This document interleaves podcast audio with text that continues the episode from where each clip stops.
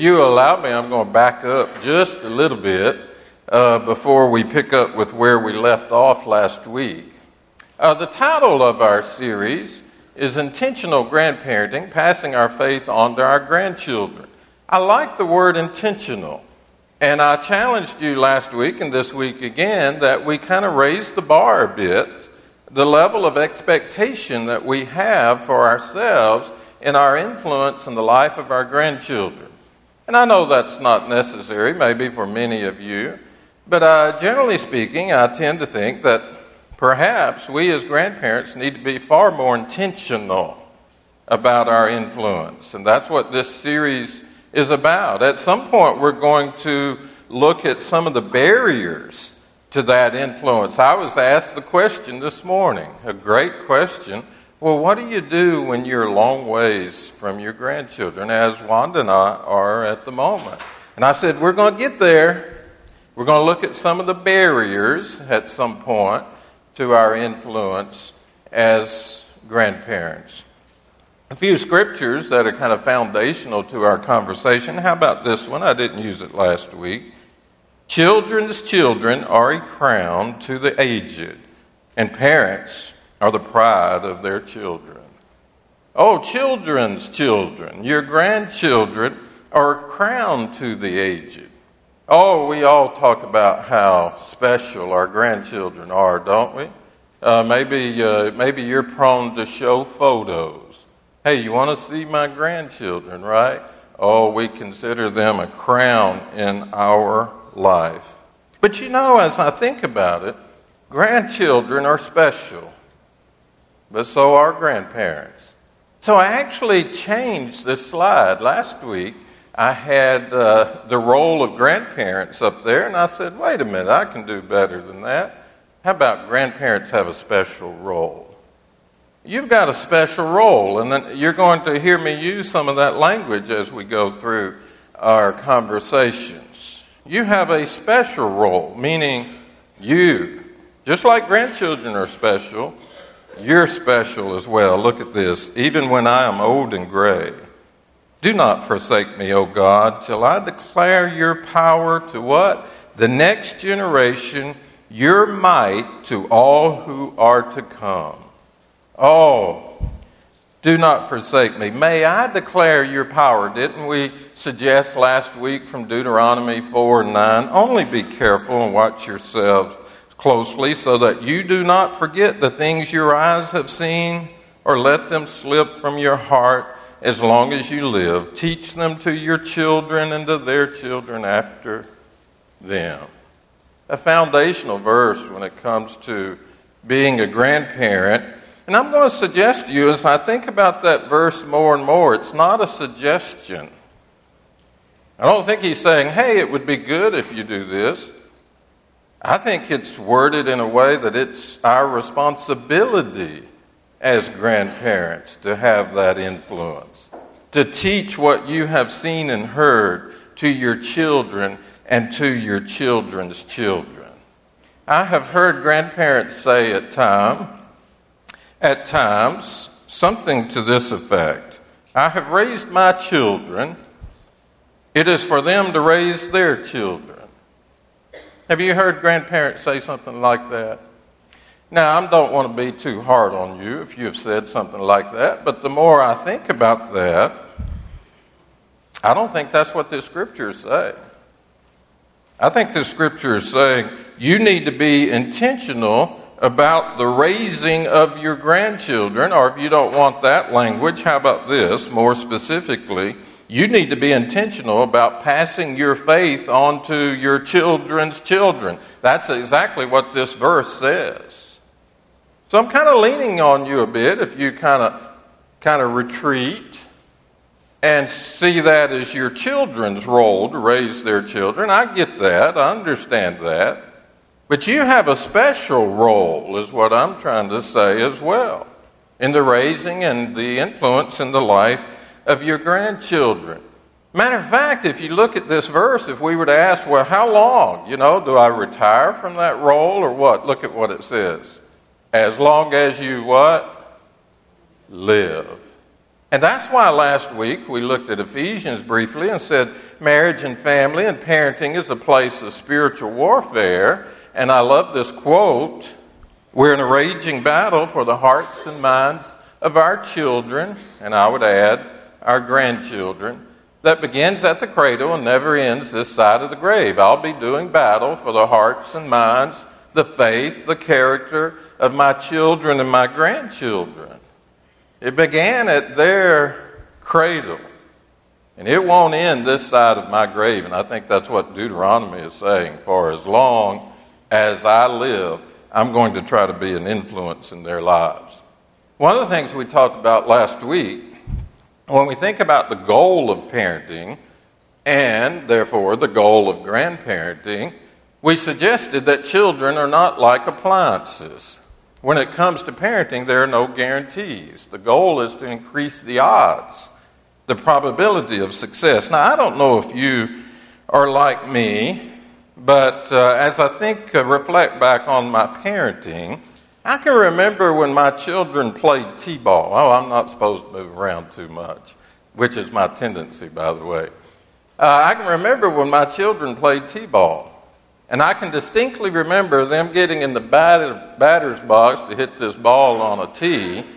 And uh, I coached it for one year, and I see my child go and get in the box. And guess what I saw on the back of his jersey? My name. See, when he got in the batter's box, it was my name on the back of his jersey wages. And you know what? If he hit a home run, but you know what?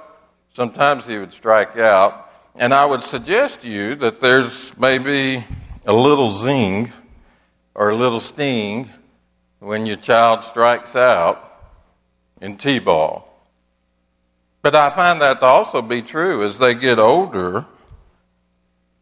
It would sting a lot more, perhaps, when they would choose their own way with little input from me, when they would choose their own way, perhaps with little influence from me, that would sting a lot more.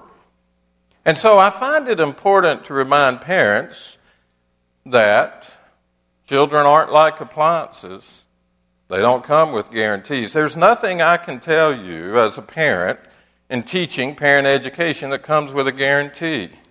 It's all about increasing the odds, the probability that they turn out well. Matter of fact, somebody said something along these lines, I remember one time, that children are more than their biology, more than their DNA. Guess what? They're more than their nutrition. They are more than their temperament. And watch this, they are certainly more than their parents' influence. And over the years, I've been kind of hard on myself at times about my parenting. What could I have done differently? But I take some real comfort in the fact that, hey, I think we gave them the opportunity to make their way, to choose to be people of character and faith. Choice is theirs, right? Choice is theirs. But that's where you come in as grandparents. See, it's all about increasing the odds. I do indeed think it takes a village, and you're very much, you have a very special role in increasing the odds that your grandchildren will be people of character and faith. Train up a child in the ways he should go, and when he is old, he will not depart from it. We said that's a probability, not a guarantee. Uh, it occurred to me a writing that uh, I like called The Molder of Dreams. Now, that's a really busy slide, right? I get it. but uh, probably should have split it in two. Molder of Dreams. Guy Doud, many years ago, was National Teacher of Year of the Year, and he's got a very powerful story he tells. Uh, and in that story, uh, he shares the molder of dreams and he's actually talking to teachers. Well, guess what? Parents are teachers. Deuteronomy 4 9 just said grandparents are teachers, right? So I use it with parents and grandparents, and I've modified it a little bit, I've adapted it a bit, but listen to this. You are the molder of their dreams, the caretakers who build or crush their young beliefs of right or wrong. You're the spark that sets aflame the poet's hand, or the light, or lights the flame of some great singer's song. You are the protector of the young, the very young, the guardian of a million dreams. Your every smile or frown can heal or pierce a heart. Yours are a hundred lives, a thousand lives. Yours is the pride of loving them and the sorrow too. Your patient work, your touch, make you the custodians of hope who fill their souls with dreams to make those dreams come true. Now, I don't know if you can see that well enough to have a favorite line in there. Has anybody got a favorite line like I really like? You are the spark. That sets. Anybody got a favorite line in there? Scott. You are the guardian. Grandparents have a special role. Matter of fact, if we get there, if I speed up, if we get there, you're going to hear me say, you have a special role as a guardian of your grandchildren. Yes, that's in our lesson today. Anybody else got a line that maybe speaks to you? Yes, ma'am. The last one. Your patient work, your touch make you the custodians of hope, who fill their souls with dreams to make those dreams come true. Oh, that's good. You know, one of my favorite, or at least it speaks to me, is yours is the pride of loving them and the sorrow too. Isn't that true? That's for parents and grandparents. Yours is the pride of loving them and sometimes the sorrow too. So let's pick up now kind of where we left off last week. Do you believe that parenting is more difficult today than it was, say, in 1930? If so, what makes it more difficult? I don't think we answered this last week. I think we stopped right here. Anybody? What do you think makes parenting more difficult? Do you think it's more difficult today? And if so, what makes it more difficult today? Okay. It's no, no. Uh, matter of fact, one of the growing demographics and one of the growing demographics is grandparents as parents. Uh, matter of fact, it's a, a good acronym GAP, GAP. You got grandparents as parents, you got grandparents who are standing in the gap. Maybe there's some reason why the children aren't raising their own children. We've got a lot of grandparents in our country who are standing in the gap, who are raising their grandchildren. And there are some unique challenges with that, very much so. I take that very seriously, in fact. Someone else? Yes.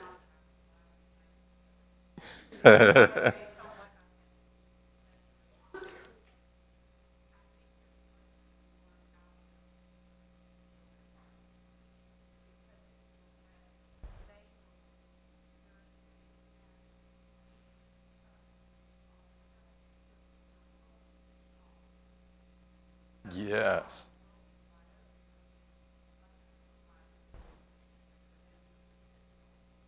Absolutely. I think you summarized it rather well. I can appreciate the uh, uh, not uh, wanting to date yourself to the 1930s.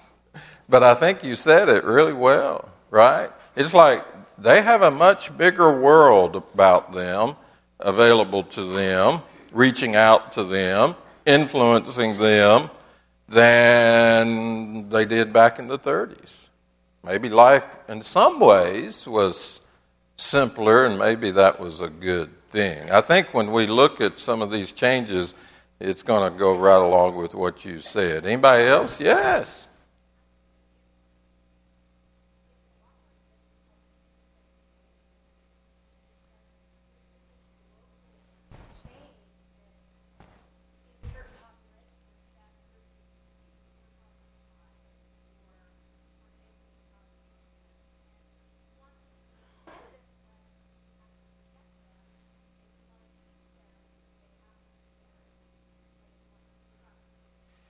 Hey, uh, I don't say as much about it when it comes to grandparenting as I do parenting, but uh, since you brought it up, the protection, matter of fact, that comes back to the grandparents have a special role as guardians, is the protection. Um, how many of you would send your child into the battlefield without a gun? Anybody?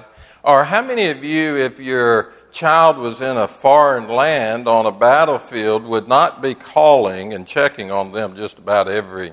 If they're on the battlefield today, you're going to be calling every hour to see if he's returned home safely, right? Returned back safely. Isn't that true? You'd want to know how whether they were safe or not. Well, I'm here to tell you what you just said. If your grandchild has one of these in his hand or her hand, they're in a battlefield. You got spiritual warfare all over this. And so when I talk to parents about protecting their children, look, I know parents who have zero control over this. Very little control of what kind of media comes into their home. Uh, look, that's like sending your child out into a battlefield without your protection. So, yes, it's a more dangerous world out there. Last call. Any others on what maybe makes it more difficult today? Now, this will be a rather, to miss anybody, rather busy slide, but hey, it's, uh, I like the way the authors compared and contrasted 1930 to what I'm calling today. All right, watch this some of the differences, major transitions in lifestyle that I do think make parenting more difficult, more challenging uh, because of those influences out there. Watch this. If, I hope you can see that okay. Family interaction. In the 1930s, family interaction would be high. It's probably lower today. Uh, people worked side by side oftentimes, especially back in an agrarian society. They worked the field together, they worked side by side. And so there's a lot of family interaction in the routines of life. Here's a really big one, comes back to what you said earlier value systems. Back then, they were similar. Even within our local community, it's like most people held very similar values and beliefs and such. Uh, it was a community, right? And nowadays, we live in, with very diverse value systems uh, that are held out before our children and grandchildren. How about this one? Uh, similar in thought and ways. Role models. There were a lot of healthy role models back then with extended family and in the local community and such. Whereas now we have far more unhealthy role models that are held out before our children and grandchildren. We'll say, well, we probably won't get there today, but logical consequences. They were experienced back then. Whereas today, they're, they're more easily avoided. I alluded to it last week. But the daily routine of life back then was such that you had a lot of responsibility. And if you did not satisfy your responsibility, you experienced a consequence as part, rather quickly as part of the routine of life. I mentioned last week if, if, you're, if it's your responsibility to milk a cow at 5 o'clock in the morning and you don't do it, you've got a group of people sitting around a table looking at you and holding you accountable. Uh, same thing about the garden, you know. If it's your responsibility to pull the weeds so that we'll have a harvest and you don't do your job, you've got other people that you've got to be accountable to. That was very much a part of the routine of life. And, and that's different nowadays. It's a lot easier to avoid consequences for irresponsible behavior. Intergenerational bonds were many back then, larger extended families and such, and perhaps fewer today, right? And so it says something about influence. Education, at least certainly in a formal sense, was less back then and more today. Technology was low back then and what? High today. Boy, does that not present some challenges for parents and grandparents today. just a technology, all kinds of information. Uh, our children and grandchildren are exposed to all kinds of information today. Watch this good, bad, and ugly out there today that they were somewhat shielded from, more so back then. Uh, this is one of my favorites non negotiable task. There were many back then. There are far fewer today. I remember a great aunt of mine. I never knew any of my grandparents, but I had a great aunt that would be my grandparent by choice, and she would tell me. I asked her, I said, uh, her family raised my father. And so I asked, you know, what was it like? I, I heard what it was like from my father. Unfortunately, normally when he was drinking, I would hear about his raising. So I'm being serious when I say I went to my, my great aunt and said, Well, here's what I've had, heard from dad about his raising. And could you clarify some things for me? A serious conversation. But she told me that we would get up at four o'clock in the morning. I'm like, you'd get up at four o'clock in the morning. What for? And she said, well, if dad was up, if our father was up, you were up. See, there were 12 children. And if you were one of the older children, well, you got up at four o'clock when dad got up. You helped mom prepare breakfast for a group of men that were coming to work the sawmill. And yes, after doing that, you did walk two miles to school this morning. It was a different way of life. And by the way, when you get out of school early afternoon at 2 o'clock, come home, and guess what? You get to go out to that garden and pull those weeds we were talking about earlier. That was, my great aunt said, that was very much a routine of life. In other words, there were many non negotiable tasks. Uh, parents back then were not afraid to say, because I said so. Right? Yeah, I mean, it's non negotiable. Uh, is there some reason we're having this discussion? You with me? Whereas today, the routines of life don't demand the same kind amount of non negotiable tasks.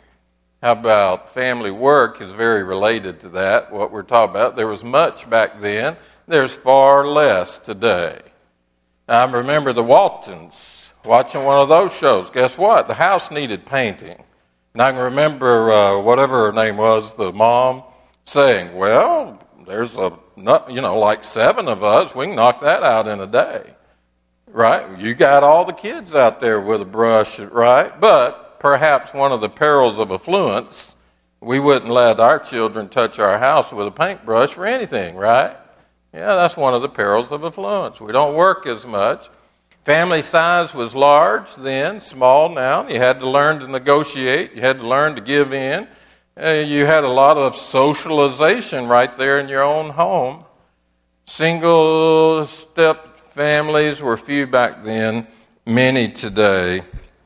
I think back to your comment, if you look on that list, and over here as well, there are far more external influences that are in the lives of our children and grandchildren. I like this quote from Glenn and Nelsen. Children in those days, childhood in those days was an internship for life. There were many resources to encourage the growth of self discipline, good judgment, and responsibility. Children learned life skills because they had meaningful roles to play in the economic lives of their families, the economic survival, even, I would add, of their families. And because, watch this, they grew up in stable environments in which they followed well established value systems. Isn't that a great quote? And isn't it, I think, so true? That things have changed and made it, I think, increasingly difficult to shape the character, the competence, and the faith of our children and our grandchildren. So let's begin a conversation. Let's see where I'm at time well, uh, time wise. Let's begin a conversation that I would call, well, how do grandparents influence? And so, number one, I'm going to suggest will be involvement. And you'll notice an IRT there. That's something I talk to parents about, and I'll give you an abbreviated version. IRT individual relationship time. You know, the therapists and those kinds of folks talk about building strong families, and oftentimes that centers around family oriented activities, right? We do things as a group. And I think that's appropriate and that's good. I would jokingly say, hey, I've done some family oriented activities that, hey, you know, I've been on vacation before where at midnight I'm saying, I'm headed home. I've had all the family oriented activity I can stand for a bit.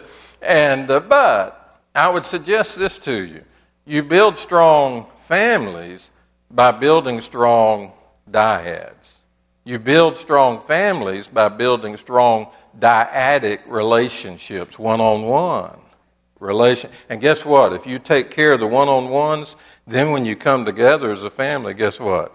Everybody knows their place. Everybody's okay with where they stand, and we do a lot better as a family when we've paid attention to the dyadic relationships. You with me? Let me see if I, I can explain why I think this is so important. I'm going to abbreviate a story that I normally tell parents. A true story. It's the story of Blake. Blake was an 11 year old. His father was actually a physician. And at 11 years old, he was diagnosed with a brain tumor. And so his parents were taking him from Abilene, Texas, over to the Dallas Metro, Metroplex for all kinds of tests. And so they're doing all these stressful tests during the day. Obviously, the parents are alarmed and anxious, and, and they were going to see neuro this, neuro that, and doing all these tests. And then in the evenings, they would try to take Blake out for some happy diversions, if you know what I mean, right? They would go to Bass Pro Shop. They would go to uh, uh, the movies, whatever he would want to kind of alleviate his stress and what was going on. And uh, the mother goes on in her writing to me and describes all that anxiety very vividly. They didn't know if he would live or not, if they'd see these smiles again or not. And so Sunday rolls around and they're, uh, they had returned to Abilene with, uh, after all the tests and such, and the surgery was scheduled for Monday. And so on Sunday, they drive Blake and his three siblings over to an uncle's and aunt's house. The children were going to stay there while Blake had his surgery. And the uncle comes up, watch this, out of the mouth of babes. The uncle comes up to uh, Blake and he says, Hey, I'm sorry, buddy, that this has been such a, such a hard week for you. And then she writes, Blake looked surprised looked at his uncle and says, What do you mean?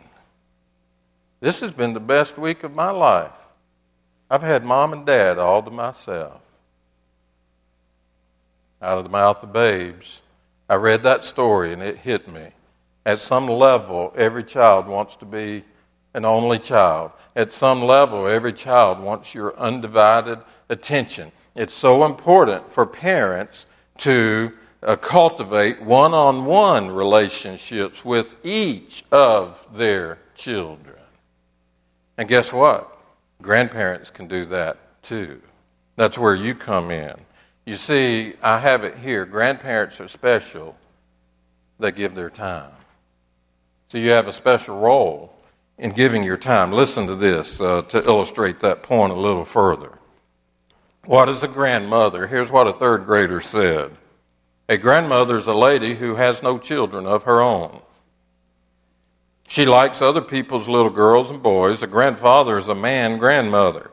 He goes for walks with the boys and they talk about fishing and stuff like that. Grandmothers don't have to do anything except be there.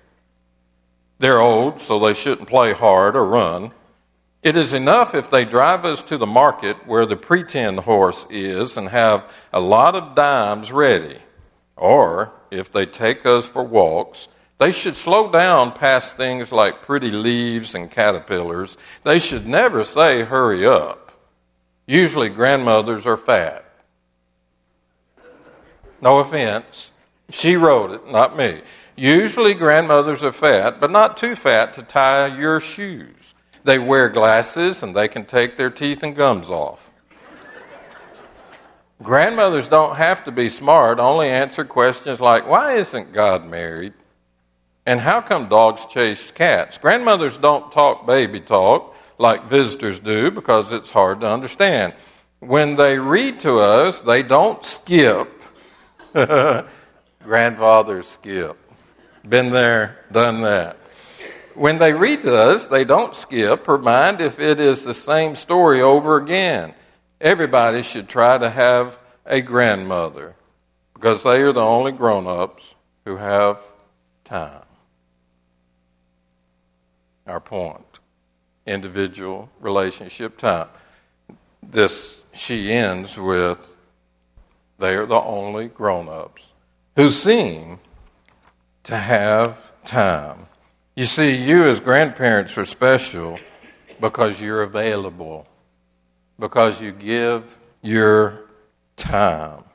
Oh, I remember uh, a nephew of mine, this isn't being recorded, right? A nephew of mine was in church as a seven year old.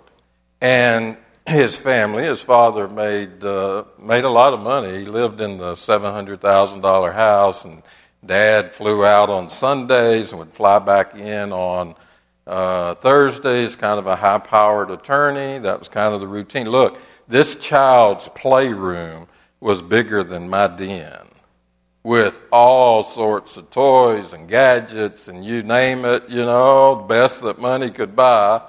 And so at church, as a seven year old, the teacher says, Could y'all describe your favorite fun time?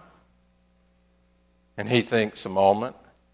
He says, Well, my favorite fun time was when I walked down to the water and threw rocks in the water with Grandpa.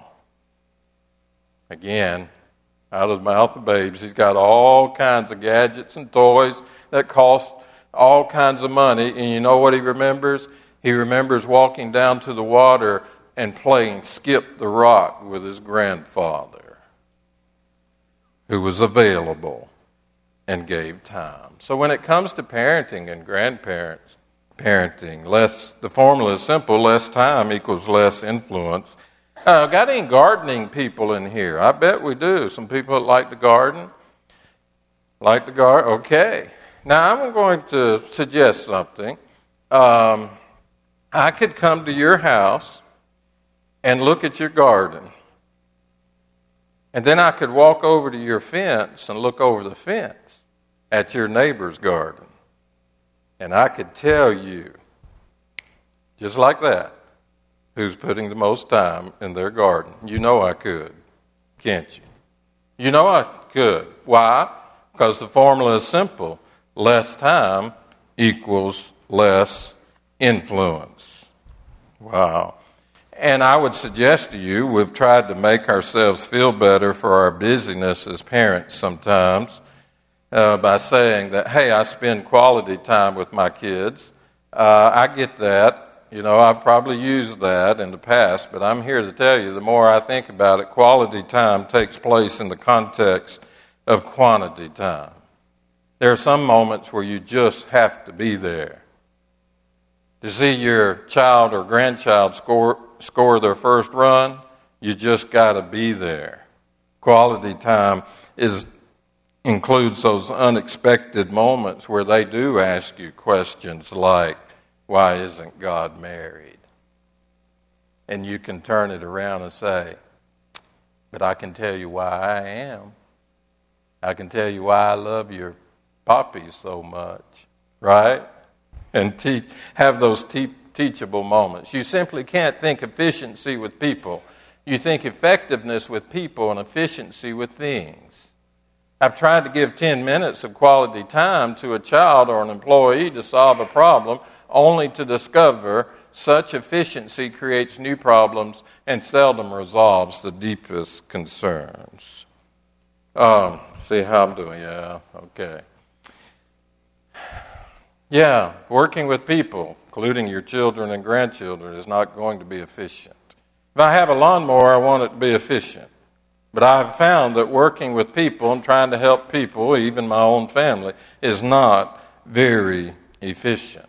Well, included in this being an involved grandparent, being available with your time, this is where we come back to what Scott said earlier when we were reading about being a guardian. That you're a guardian. You see, one thing about being an involved grandparent, I mean, involved parent, is awareness. My wife was always good at that. She would pray that we would be aware. If our children were involved in something they didn't need to be involved in, that we would be aware of it. Lo and behold, one night I get a phone call, and um, on the phone, and I hear Amy, that was my strong willed child I introduced you to, making plans with the group to go here and do this where she should not be going and doing. You with me? Huh? And I'm on the phone listening to this, like Amy has called home. Now, whether it's providential or what, I don't know, but Amy wasn't talking to me, she was talking to the friends. And I just chalk it up to my wife saying, being a prayer warrior, that you help us be aware of how our children are doing. And I'm listening to this, and so it hangs up a few minutes. I call Amy and say, Hey, what you doing? Oh, we're over here. Where are you going? Oh, I think you need to come home. You need to come home now. It's an awareness. And so, what we're talking about here, as far as grandparents' influence, is yes, in fact, grandparents stand in the gap when it comes to time and when it comes to awareness you, it, it could very well be that your children are way too busy. You know, if I had it to do, do over again, I would work less back then. It may be that your children are way too busy. Guess what? You're available. You stand in the gap when it comes to the time that they need, and you also stand in the gap when it comes to awareness. What are you aware of? Well, I'm, I'm aware of their mood. Hey, have y'all noticed how Johnny seems a lot quieter lately? You're aware of uh, changes in their attitude. You're aware of changes in their friends. You with me? You're aware of certain changes in their behavior. You know, I've noticed Johnny's been a lot more disrespectful lately. You think something's going on with him? That's being a guardian. That's being aware. Let me see. Have they rang a bell yet? They haven't. Okay. Um, well, I'm right at this transition point. I don't think, well, we can't even go through. Hey, there it is.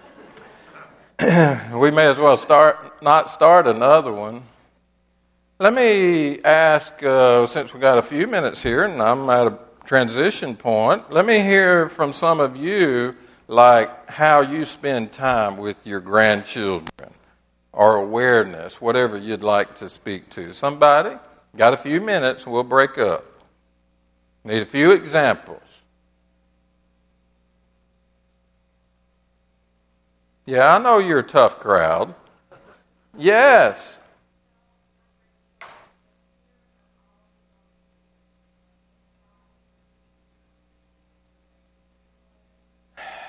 I want you to come back next week because we're going to read what a grandchild wrote about a grandparent being at all of their. Are you their biggest fan?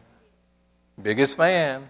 See, you can be their biggest fan. You're their biggest cheerleader, right? See, one thing we'll say next week is that as a grandparent, you get to give the grandchildren the big head. And parents can't do that. Parents aren't supposed to give their kids the big head. But grandparents can. And so you can go and cheer, and whether they strike out or not, you can give them the big head, right? You know? Somebody else? How you spend time. Yes.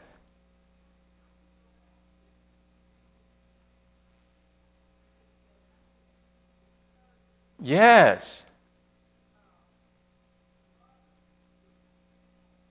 Yes. Right. Yes.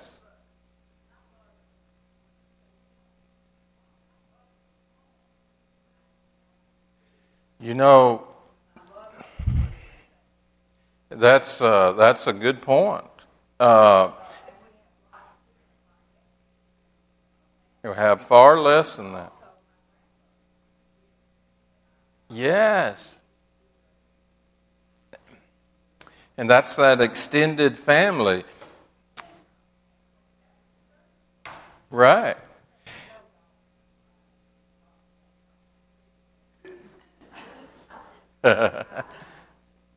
no, those are good points.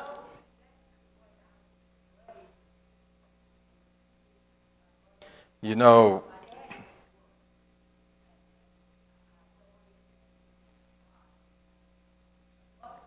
was there.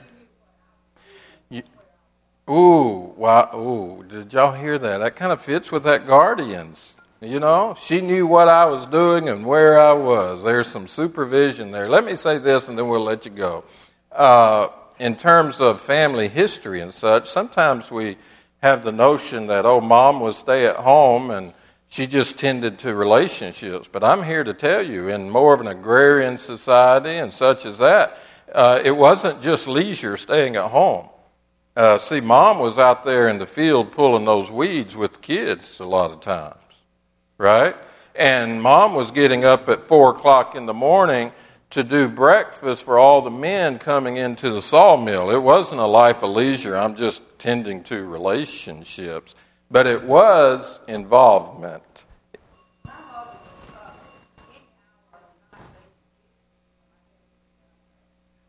Absolutely. Proverbs 31. Hey, see you. Thank you for that. And we'll see you guys next week. And in the meantime, touch the lives of your grandchildren.